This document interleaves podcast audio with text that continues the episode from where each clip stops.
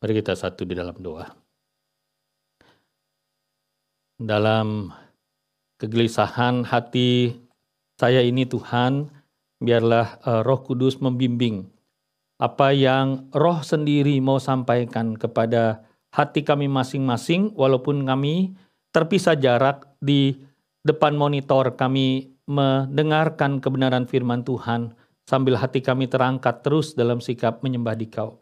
Bahkan juga ketika kami tidak bisa bersekutu secara in person dalam perjamuan suci, tapi kami percaya Tuhan bahwa Engkau hadir bersama-sama dengan kami Tuhan, kami tidak ingin uh, apa yang kami diskusikan sebentar, apa yang khususnya saya sampaikan sebentar mengganggu um, kehadiran Allah yang harusnya mendatangkan damai sejahtera.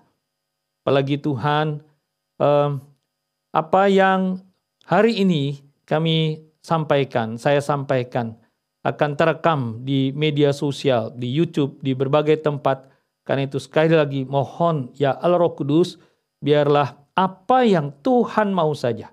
Tuhan singkirkan kalau ada kata-kata yang berasal dari ego, dari diri sendiri. Karena eh, hal-hal uh, yang uh, membuat akhirnya si iblis menang dan tertawa dalam peperangan rohani ini. Tolonglah yang Tuhan mau saja, yang Tuhan nyatakan. Dalam nama Yesus kami memohon. Amin. Saudara-saudara, hari ini kita bersama-sama memasuki topik yang ketiga dari kehidupan kita sebagai community atau sebagai gereja. Dalam bagian pertama, the peculiar community. Gereja yang bagaimanakah saudara memang harusnya kita berbeda dengan dunia ini. Peculiar, tertentu, berani tampil beda.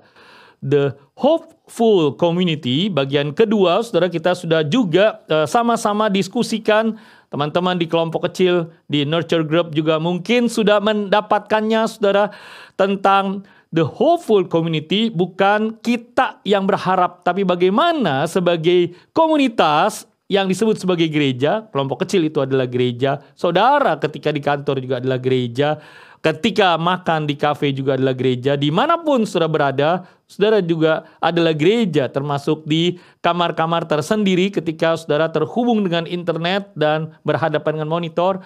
Saudara, bagaimanakah hidup saudara ketika diketahui, ketika mempengaruhi orang lain dalam relasi saudara, lewat apa pun itu juga ternyata hidup saudara sebagai gereja memberi pengharapan bagi orang lain. The hopeful community. Saya ingat satu perkataan bahwa the local church is the hope for the world. Yang ketiga, saudara terakhir atau kita lanjutkan nanti dalam uh, komunitas yang berikutnya, saudara. Tapi ini bagian yang penting yang saya sendiri mendapatkan banyak berkat ketika mendiskusikan dengan Roh Kudus, saudara, dalam persiapan kebenaran Firman Tuhan dan baca buku. Uh, tapi mari kita lihat bagian Firman Tuhan terlebih dahulu sebelum kita kemudian mendapatkan uraian dari hasil pergumulan saya. Yohanes 13 ayat 1 sampai 17 agak panjang tapi saya tetap bacakan secara cepat buat kita demikian uh, firman Tuhan Yohanes 13 ayat pertama sampai dengan ayat yang ke-17. Saudara-saudara bisa juga ikuti di monitor.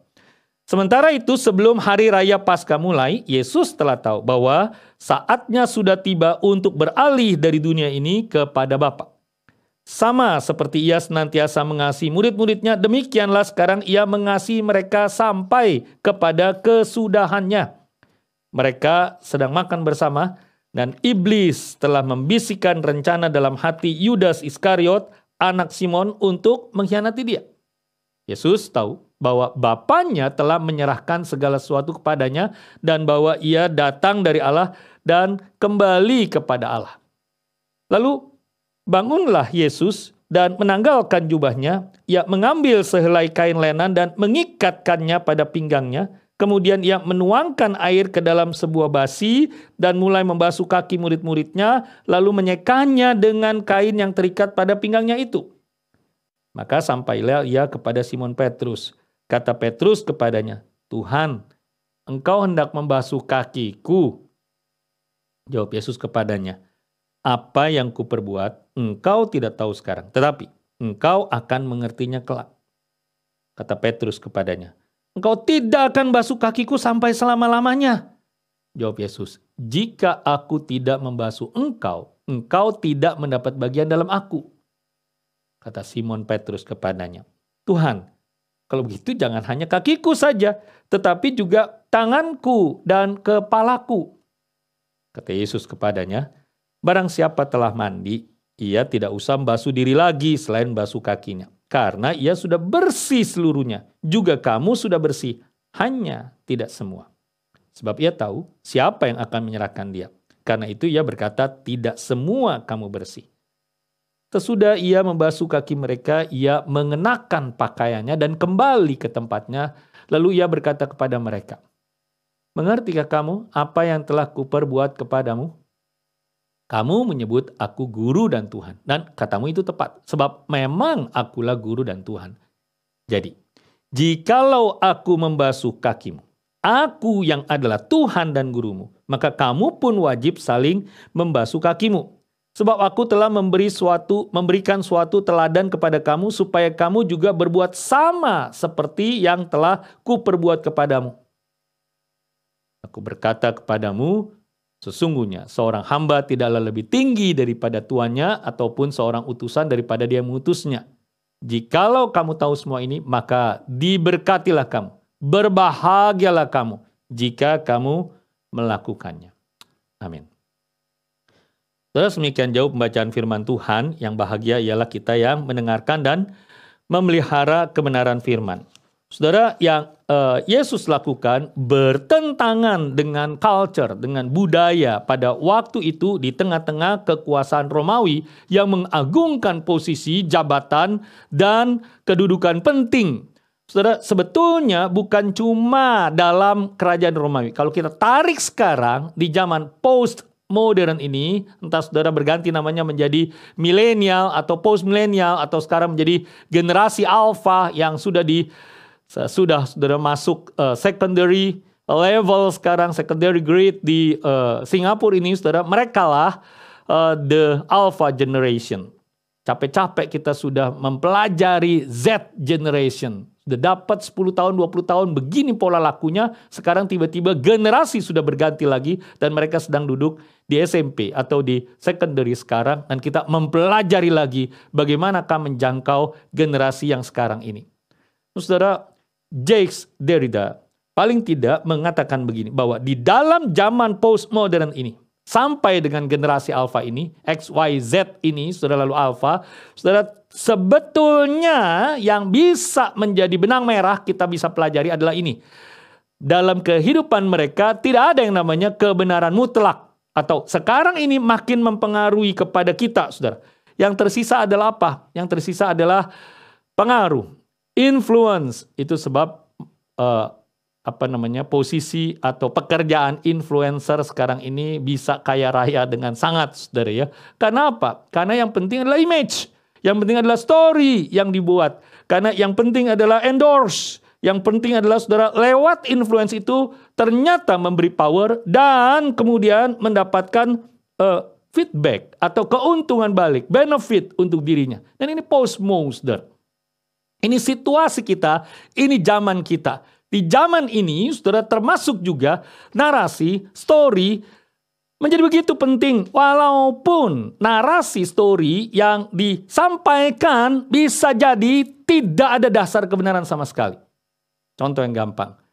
Di Indonesia, saya pakai contoh di Indonesia saja saudara ya. Saya tidak tahu kalau konteksnya Singapura. Menurut saudara, oh, balapan Formula E itu atau bahasa Inggrisnya Formula E itu saudara Sukses atau tidak sukses? Saya tidak mau urai lah saudara ya. Tapi bisa-bisanya Formula E itu dibuat story itulah keberhasilan dari seorang gubernur Indonesia, saudara. Misalnya. Itu kekuatan story. Orang yang kemudian mendengarkan story ini yang tidak siap mengantisipasi the alpha generation atau the filosofi of postmodern ini menerimanya sebagai kebenaran. Saudara, bayangkan kemudian katakanlah Filipin. Anak dari Ferdinand Marcos atau Ferdinand Marcos Junior bisa menang pemilu walaupun bapaknya seperti apa waktu lalu, saudara. Karena kekuatan story. Itulah postmo, saudara.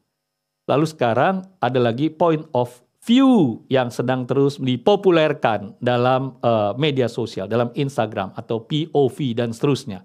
Ada satu budaya lagi, saudara yang disebut cancel culture.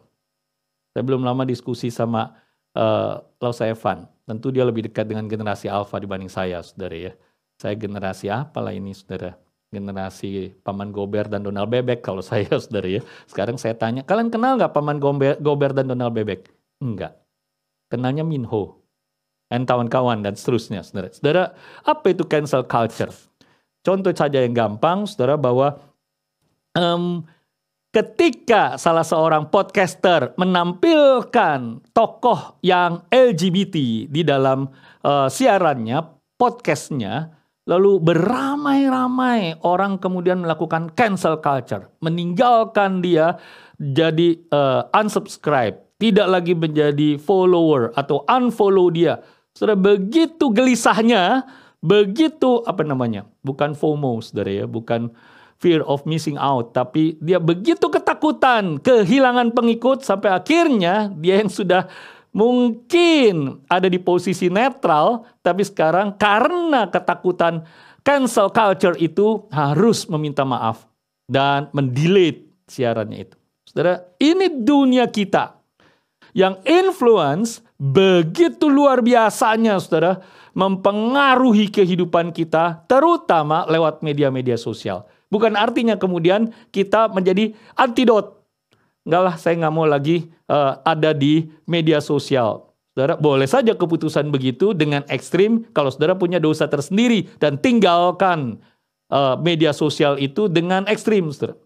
Tapi saudara bukan kemudian nasihat saya atau kebenaran firman Tuhan yang uh, kita kemudian kita tiadakan uh, semua media sosial. Saya ingat dulu di zaman televisi, dosen saya, saudara, tidak boleh ada televisi di rumahnya. Kenapa? Alat setan katanya saudara ya. Saudara, tapi itu pernah ada ekstrim seperti itu. Nah sekarang, di tengah zaman menghadapi culture, menghadapi zaman, saudara, apa yang Yesus lakukan, Yohanes 13 yang tadi kita baca, tetap relevan untuk kita karena kita hidup bukan cuma dalam satu kerajaan yang namanya dunia. Dalam satu culture yang namanya world. Tapi kita hidup di dalam kerajaan Allah. Kita hidup kekalnya bukan dimulai nanti sesudah kita masuk ke dalam kremasi atau kuburan. Saudara, bukan. Bukan ketika roh terpisah dari tubuh tapi kita hidup kekalnya ketika kita diselamatkan. Mulai dari sini, saudara. Dan mulai dari situ Tuhan merindukan kita hidup di dalam dua kerajaan ini. Kerajaan dunia, saudara, pemerintahan dunia, dan dalam kerajaan Allah, kedaulatan Allah, pemerintahan Allah, Allah rajanya dalam hati dan di dalam kehidupan kita. Kalau Yesus sang raja, dia memberi contoh, memberi model bagi kita apa yang dia kerjakan. Saudara, yang Yesus kerjakan di dalam mencuci kaki ini, saudara, betul-betul sebenarnya penuh makna. Tidak cukup waktu untuk menguraikan satu demi satu. Sampai satu dosen kami, saudara, ketika dulu di kampus, kami melakukan peragaan cuci kaki mahasiswa kepada mahasiswa baru, dosen kami marah sekali hari itu. Kenapa? Karena peragaan cuci kaki itu adalah Cuma Yesus yang berhak lakukan itu sebab di dalamnya ada natur keselamatan. Yaitu kita tidak bisa tapi hanya Yesus yang sanggup menyelamatkan kita. Saudara bisa panjang lebar kita diskusikan hal ini. Ada tetap kemudian dosen yang lain juga yang menentang mengatakan bahwa tidak apa-apa. Itu metafora untuk melayani. Dan Tuhan Yesus memerintahkan bukan lakukan itu. Saudara lakukan metaforanya atau lakukan praktek melayani, mengasihi, mengorbankan diri dan merendahkan dirinya. Tapi paling tidak saudara Tuhan Yesus melakukan ini ketika ia datang ke dunia. Dia copot jubahnya, kealahannya, lalu dia mengenakan ikat pinggang itu dan dia melayani. Bagaimana mungkin saudara kemudian dengan apa yang Yesus lakukan ini lalu ia berkata bahwa ia sukses ia selesai mengerjakan seluruh apa yang dikehendaki oleh Allah di atas kayu salib. Saudara, karena memang dalam kerajaan Allah berbeda sekali. Kalau saya kalah, kalau saya, maaf kata saudara ya, kalau saya jadi helper, kalau saya menjadi budak, saya bukan merendahkan saudara ya. Tapi kalau saya bertindak seperti pembantu, hanya pembantu, hanya budak waktu itu yang melap kaki Tuhan. Saudara itu berarti saya orang yang kalah. Saya ini bukan orang yang menang.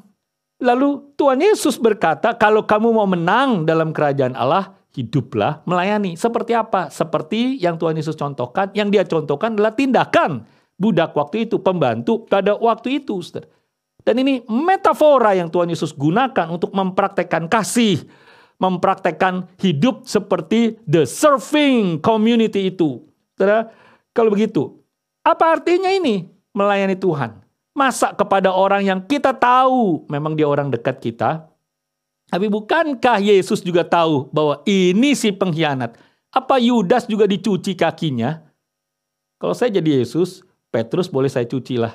Walaupun maruknya minta ampun, saudara ya. Rakusnya minta ampun. Dia bilang, kaki aja yang dicuci. Wah, kalau dapat bagian, kepala juga dong. Kalau saya jadi Yesus tak gundulin beneran waktu itu ya si Petrus ya. Sudah dikasih kaki minta kepala saudara ya. Minta kaki, minta tangan juga dan seterusnya. Saudara, kalau saya jadi Yesus mungkin Yudas tidak. Untuk apa? Saya tahu pengkhianatnya siapa. Saya tahu yang kemudian nusuk saya dari belakang siapa. Kenapa saya mesti layani dia juga? Tapi Yesus tetap membungkuk, Yesus tetap dengan jubah yang telah dicopot dan lap yang ada di pinggang, dia berlutut di depan kaki Yudas, lalu dia melap kaki yang menginjak kotoran itu. Ia bersihkan kotoran itu dengan sungguh-sungguh, Ustaz. Saudara, dengan kata lain, orang Jakarta punya begini, saudara, punya istilah, maaf kalau saya kasar ya. Dia yang buang air, saya yang cebokin. Saudara ngerti nggak maksudnya? Dia yang buat kotor, dia yang buat kenajisan, lalu saya yang lap. Tapi itulah the serving, itulah melayani, saudara. Jadi yang Yesus kerjakan justru antidot dari power yang harusnya menunjukkan kegagahan, kemenangan, kehebatan saat itu. Dan kasih Yesus dalam tindakan pelayanannya yang dimetaforakan dengan mencuci kaki ini at the end of the day, itu istilah kita sekarang, adalah salib. Itu puncaknya, saudara. Dia merendahkan diri, bukan cuma sebagai hamba, tapi sampai mati di atas kayu salib, bukan demi dirinya sendiri, tapi demi saudara dan saya, demi orang lain. Demi the community yang namanya the church itu. Saudara, kasih kita diungkapkan ini bukan cuma dengan memberi tips, memberi persembahan, memberi perhatian, kirim makanan saudara kepada tetangga, kepada sesama, kepada rekan segereja. Tapi saudara, dengan ini, dengan mencuci kaki. Dan apa artinya kalau begitu? Apa artinya saudara pelayanan kalau begitu? What is pelayanan kalau begitu? Apa itu the serving, saudara? Saudara, balik lagi. Padahal Yesus tahu bahwa Bapaknya telah menyerahkan segala sesuatu kepadanya dan bahwa ia datang dari Allah dan kembali pada Allah. Saudara jangan salah tafsir tentang ayat ini bahwa Yesus itu posisinya Allah pangeran lalu Allah Bapa Raja menyerahkan kepada Yesus kuasa. Tidak, saudara. Ini Yohanes sedang menggambarkan the economy of the triune God. Sama-sama Allah, saudara, Lalu inilah caranya mereka, saudara, dalam mengasihi, dalam kemudian saling berrelasi dan berinteraksi satu dengan yang lain yang kita tidak bisa masuk ke akal dan Yohanes hanya bisa tulis seperti ini pola hubungan Allah Tritunggal. Namun, saudara, Yesus itu apa sih susahnya sentil Yudas, saudara? Apa sih susahnya matiin Yudas sebelum dia kemudian mengkhianati Yesus? Saudara, miliaran bintang, mungkin triliunan bintang, mungkin ribuan bahkan jutaan galaksi yang semesta ini tiada tepinya ada di genggaman tangan Tuhan Yesus. Manusia terlalu kecil, Yudas terlalu kecil, saudara, debu saja untuk dilenyapkan. Tapi Yesus tidak berusaha membuktikan siapa dirinya dan seluruh power yang dia punya Yesus yang ia lakukan, saudara, ia layani sang pengkhianat, termasuk saudara dan saya, bukan untuk mendapatkan sesuatu, saudara. Bukan. Bukan untuk dirinya.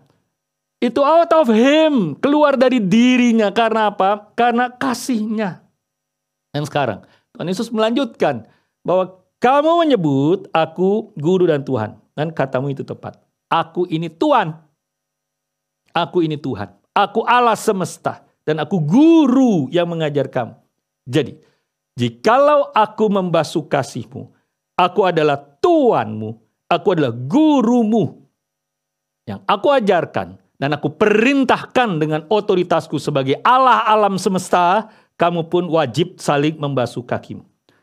Sebab aku telah memberikan suatu teladan kepada kamu, supaya kamu juga berbuat sama seperti yang telah kuperbuat kepadamu. Sudah lihat, Yesus tidak kehilangan status dan wibawanya saat mencuci kaki. Dia menunjukkan dalam kerajaan Allah bagaimanakah otoritas dan kuasa ilahi itu dan karena itu otoritas dan kuasa kita juga sebagai Kristen, beginilah kita cara mengungkapkannya saudara. Yaitu dengan melayani, dengan penuh kasih dan rendah hati. Saya akan stop di sini saudara tentang basicnya kita melayani, tentang apa yang Yesus kerjakan. Tapi bagian chapter atau buku ketiga yang kita sedang lalu ini saudara omong kosong kalau kita tidak praktek. Sehingga apa yang kita baca, kita pelajari dalam kelompok kecil, kita dengar dari khotbah, mestilah dipraktekkan. Sekarang, bagaimana kita prakteknya membasuh kaki itu? Sebagai gereja, as the serving community, saudara. saudara maaf, saya ingin menunjukkan satu, saudara ya, apa namanya, sindiran dari Instagram. Sekali lagi, saudara, tergantung kita media sosial itu. Kita mau dapatkan yang baik atau yang buruknya. Yang kita bisa dapatkan menjadi berkat atau akhirnya malah sia-sia waktu kita hanya scrolling the real dan seterusnya, saudara. Dan TikTok dan seterusnya, saudara. Nah, saya ingin menunjukkan sesuatu yang saya dapat yang menggambarkan, maaf sekali lagi saudara, jangan-jangan ini ambisi kita, hasrat kita, passion kita, lebih maaf lagi saudara, syahwatnya kita sebagai gereja. Yang mungkin kita tertawa melihatnya, tapi kita sudah ada di dalamnya, saudara. Kita diwakili olehnya. Saya minta tolong, oh, bolehkah diputarkan? All right, everyone. Thanks for coming to the church staff meeting. I'm glad you're all here because if you weren't, I'd fire you so fast. Jeremy, I'm hoping we have some new faces in children's ministry. 20 of them, Pastor Mike. All I had to do was give out free Chick fil A and pay $10,000 for inflatables. Oh, man, that's what I'm talking about. Okay, Kevin, did we have any new faces in youth ministry? Uh, well, Pastor Mike, I only had two new students this week. That's it? But they both gave their lives to Christ. They both gave their lives to Christ. Shut up, Kevin.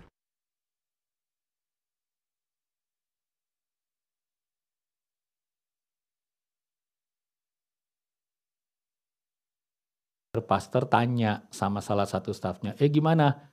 Ada jiwa baru nggak? ini kan pelayanan gereja atau gereja harus bawa jiwa baru begitu ya.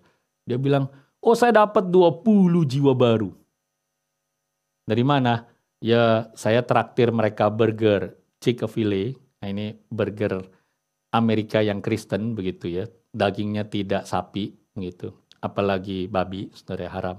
Jadi ini burger, enggak lah ada haram saudara di sana ya.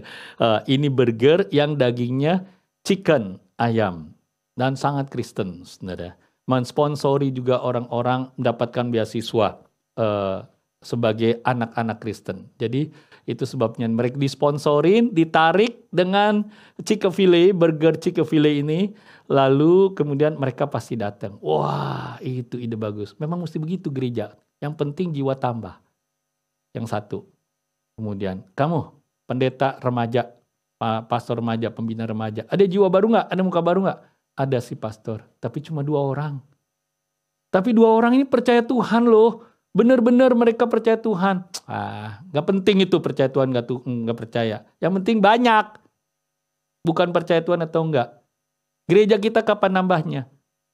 Kalian ngerti maksudnya? Mau lihat sekali lagi. Kita lihat sekali lagi ya. All right, everyone. Thanks for coming to the church staff meeting. I'm glad you're all here because if you weren't, I'd fire you so fast. Jeremy, I'm hoping we have some new faces in children's ministry. 20 of them, Pastor Mike. All I had to do was give out free Chick fil A and pay $10,000 for inflatables.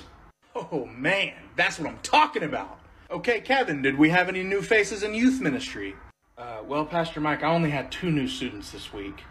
That's it? But they both gave their lives to Christ. Oh, man, they both gave their lives to Christ. Shut up, Kevin. Jadi, saudara, di sorga nanti, Pastor Jeremy yang dapat tempat lebih dekat sama Tuhan Yesus di sebelah kanannya Yesus, atau Pastor Kevin, atau Pastor Mike yang pintar ngatur nih, saudara ya sama gundulnya lagi saudara. Tapi saudara, maksud saya saudara, inilah syahwatnya gereja. Atas nama jiwa baru. Benarkah saudara? Itu yang disebut the serving community. Saudara, saya ingin uh, mengajak kita melihat langsung kepada praktek ya, dari apa yang kita pelajari sama-sama dari uh, buku The Good and Beautiful Life, saudara ya. Boleh minta tolong diklik lanjutannya. Oke, saudara, um, di dalam buku diceritakan tentang ada satu ge, gereja yang pengen membangun fasilitas gedung yang baru. Saudara, saudara waktu mau bangun itu hmm, ternyata, saudara ya, uh, ditanya hmm, panitia begitu. Jadi uh, kalau boleh saya uh, sampaikan kira-kira begini, saudara, bahwa kalau kita mau dapat hasil dari pemuridan, dari manakah? kemudian kita bisa mulai tahu pemuridan ini di gereja sudah berhasil atau belum. Jadi sekali lagi ya, ini satu uh, saya kasih clue nih, clue.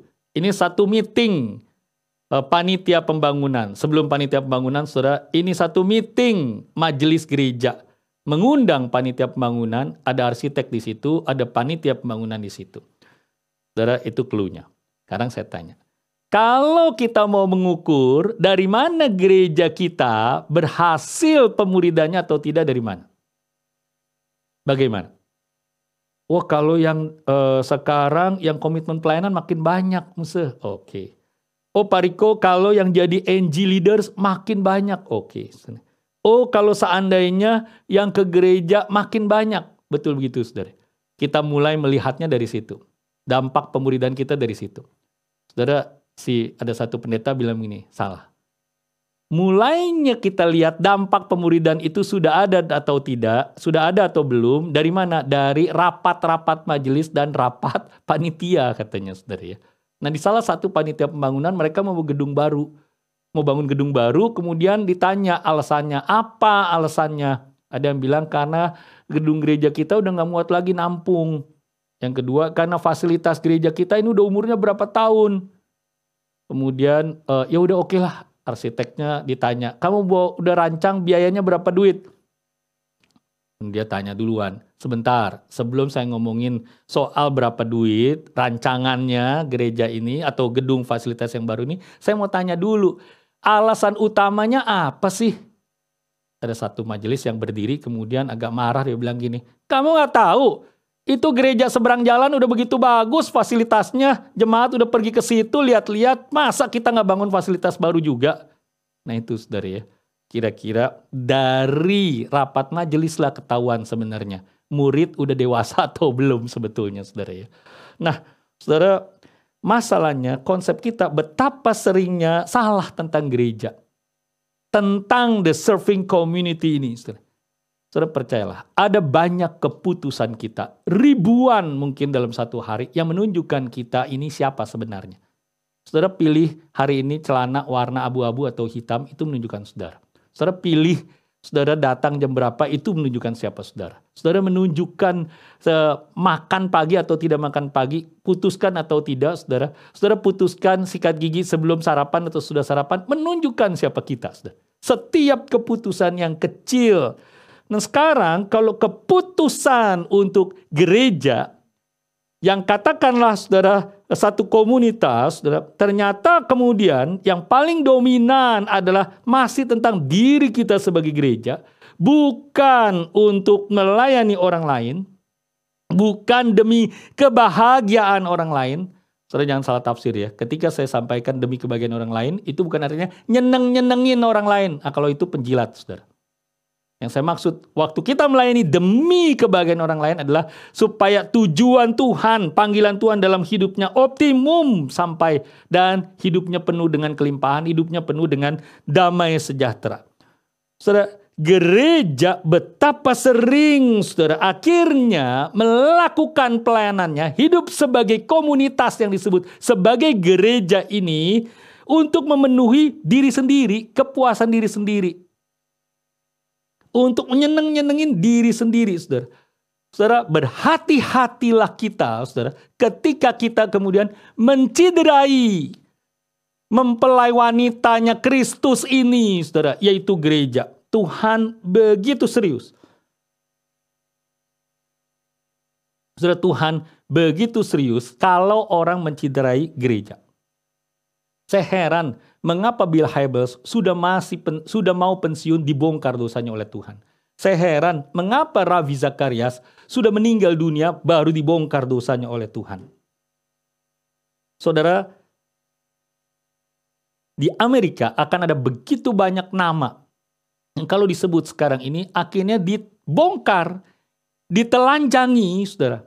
Seperti Ohola Oholiba dalam kitab Yehezkiel yang kita renungkan itu, saudara ketika mereka main-main dengan gereja. Saudara, saya memeriksa diri saya sesungguh-sungguhnya sebagai gembala. Apakah saya mulai bergeser? Maaf kalau saya curhat sedikit saudara ya. Saya baru kembali dari Jakarta dan saya memutuskan untuk tidak duduk di dalam BPH Sinode untuk periode yang akan datang. Lalu ada satu orang dalam rapat berkata begini, ah gue tau lah Rick, buat lo posisi nggak penting, yang penting pengaruh. Uh, saya kaget loh saudara. Emangnya saya mafia? Kalau begitu ya saudara. Memangnya saya godfather saudara. Saudara, eh, tapi saudara, sesuatu yang dia ngomong itu penting. Hati-hati buat kita yang tahu celah-celahnya gereja, celah-celahnya gereja, karena akhirnya saudara kita berpikir dan ini jebakan Batman dari iblis, saudara, dalam peperangan rohani ini, walaupun posisi kita adalah pemimpin atau orang berpengaruh di gereja, karena walaupun kita tidak punya posisi, saudara, karena kita pikir gereja semua bisa saya atur. Saudara, atas nama mungkin rasa memiliki, saya demi gereja, demi kemuliaan Tuhan bahkan. Tapi, saudara, bahayanya bukan sekedar rasa memiliki, saudara sudah sampai dirasa menguasai. Betul-betul kita harus hati-hati terhadap gereja karena ini adalah mempelai wanitanya Kristus. Saya ingat sekali ada satu orang yang marahin pengurus gereja karena memang pengurus gereja itu salah. Dalam rapat itu dia maki-maki pendetanya, pengurus gerejanya, tidak cukup sampai dia maki-maki. Dia penjarakan pendetanya, saudara. Masuk penjara karena memang salah, saudara. Tapi sudah minta maaf, dia nggak peduli, saudara.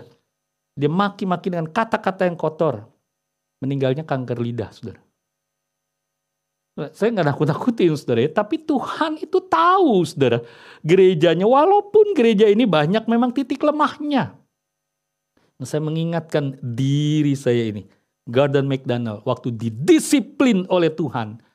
Kemudian dari pelayanan 3000 jemaat, lalu ia buat kesalahan tertentu, dan ketika dalam disiplin Tuhan tidak boleh dia khotbah, tidak boleh menjabat apa pun, rumah dijual karena tidak ada penghasilan, saudara. Begitu stop dari posisi sebagai pendeta. Gordon McDonald berkata begini, My life and my family will never be the same again. Saudara, jangan main-main, saudara, dengan kemudian uh, gerejanya Tuhan.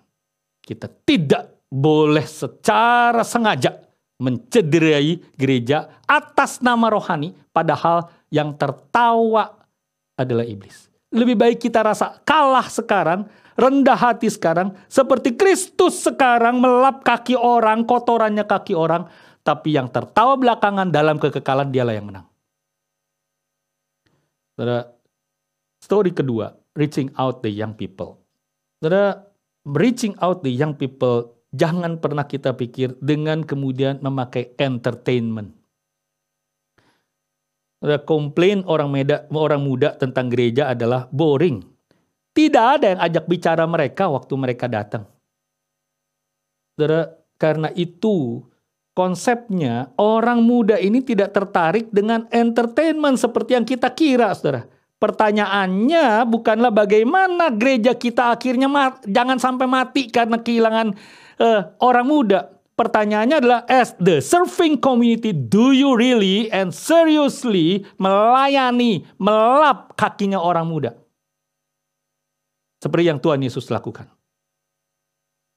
Saudara, dari kematian gereja inilah, dari Yohanes 12 ayat 24 inilah, saudara, bahwa jika satu biji tanah tidak satu biji tidak jatuh ke tanah dan mati.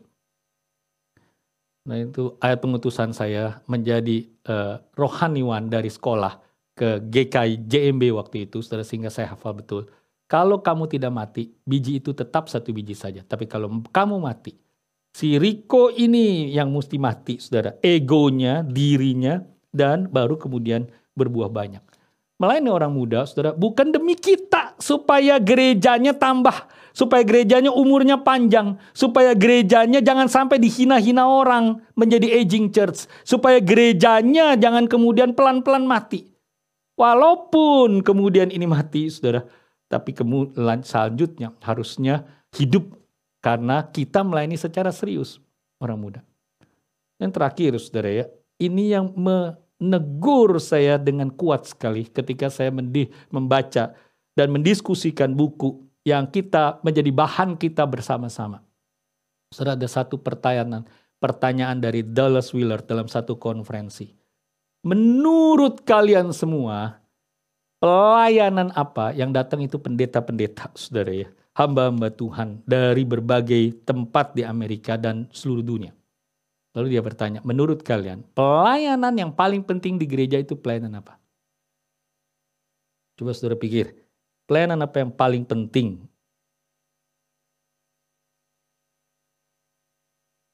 The most important task we have, especially for those in church leadership, is to pray for the success of our neighboring churches.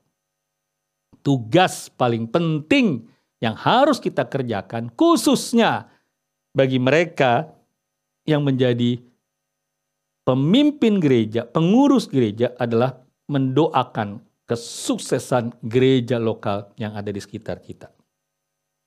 Saudara, terus terang daripada ini kemudian dibisik-bisik, saudara, lebih baik kita diskusikan saja uh, di sini, saudara. Terus terang, perasaan saya sangat terganggu dengan salah satu permasalahan yang terjadi di salah satu gereja lokalnya GKY. Nah, beberapa ratus orang sudah pergi e, meninggalkan gereja lokal itu di Jakarta, lalu e, akhirnya ada gereja yang baru. Saudara, perasaan saya sekali lagi terus terang terganggu usan saya sekali. Orang ikut ke sana dan seterusnya, saudara. Saudara, eh, apa istilahnya ya?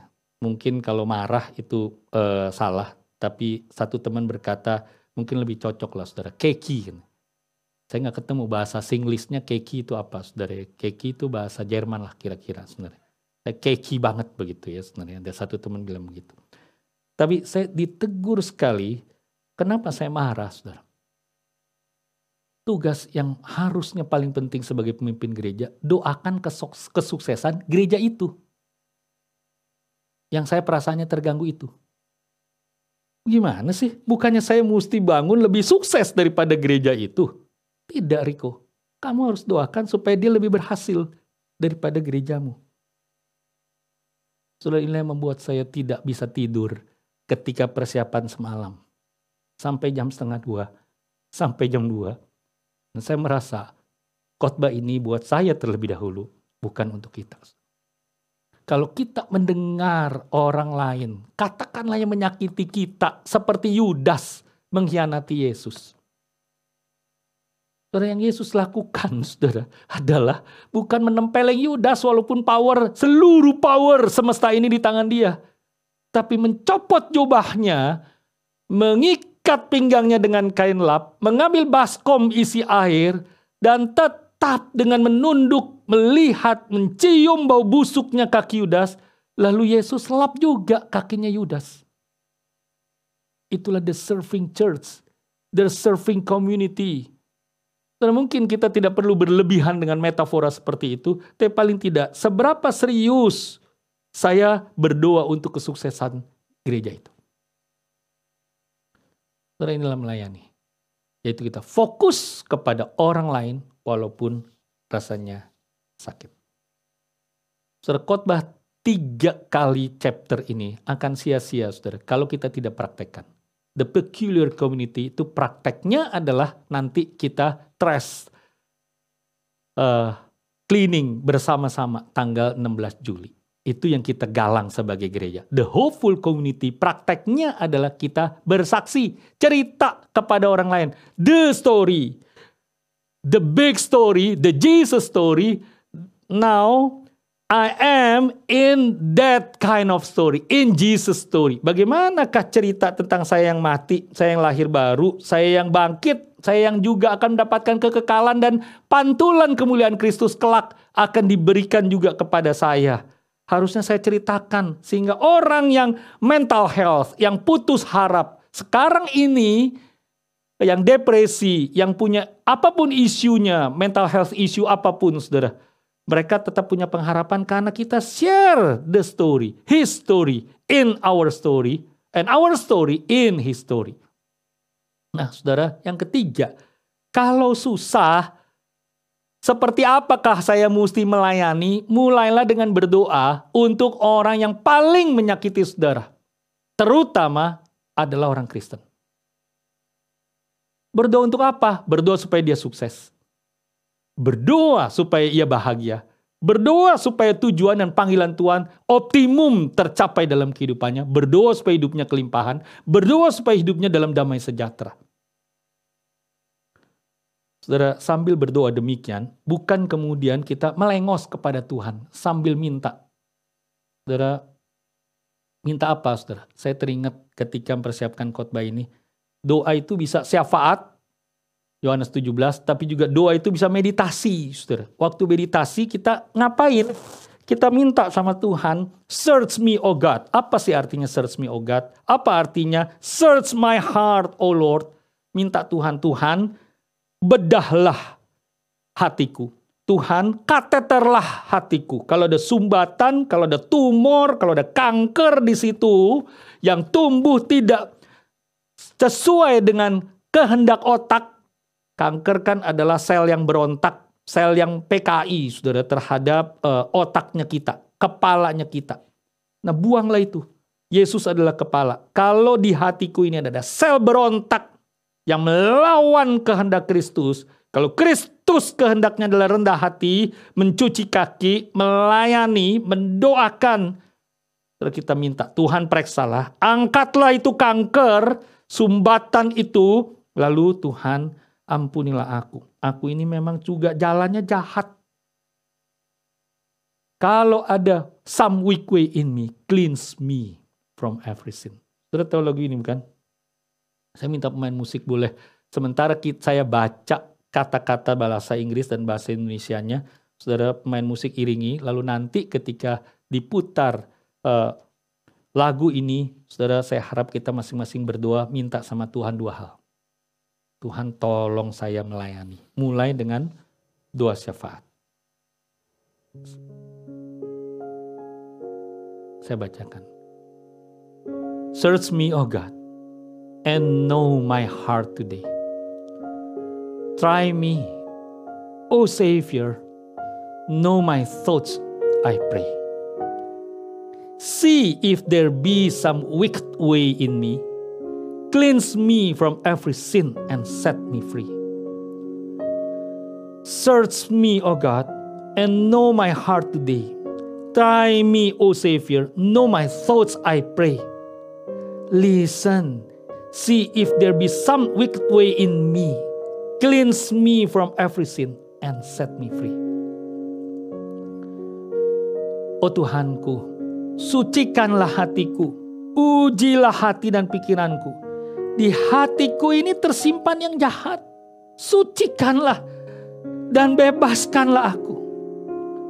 Oh Tuhanku, hapuslah dosaku. Dengan firmanmu menyucikanku dan apimu bakarlah aibku. ku ingin dapat memuliakanmu. Maukah saudara mencuci kaki orang lain, khususnya yang mengganggu perasaan saudara, dengan mendoakannya secara rutin, minimal tiap minggu, minimal dalam satu bulan ini, sepanjang bulan Juli ini, empat kali, entah tiap hari minggu, entah tiap hari Senin, saudara sebut namanya dan doakan orang yang menyakiti saudara itu, yang seperti Yudas untuk hidup saudara itu, supaya dia sukses, supaya dia bahagia. Saudara melayani dia dengan mendoakannya. Dan saat mendoakannya, maukah saudara ambil waktu berdiam diri? 5 menit, 15 menit di hadapan Tuhan. Inilah meditasi sejati, bukan mengosongkan pikiran. Minta hati saudara diselidiki, dibedah, dikateter, dibersihkan dari dosa-dosa dan keegoisan, pemenuhan kebutuhan diri sendiri, dan dilencarkan kembali peredaran aliran damai sejahtera dari roh kudus dalam hidup saudara yang dimulai dari dalam hati. Untuk apa kita lakukan ini? Demi Kristus Demi dia kepala, demi dia mempelai pria, demi taat pada kebenaran pengajaran kerajaan Allah tentang makna hidup sukses, demi hidup murid yang serupa Kristus, demi kekekalan. Mari kita berdoa sementara ada yang menyanyikan lagu ini untuk kita ketika kita berdoa.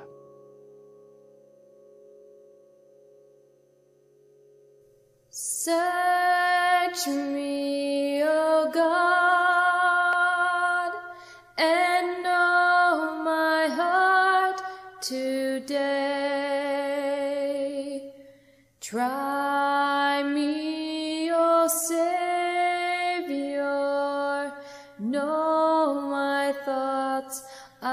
I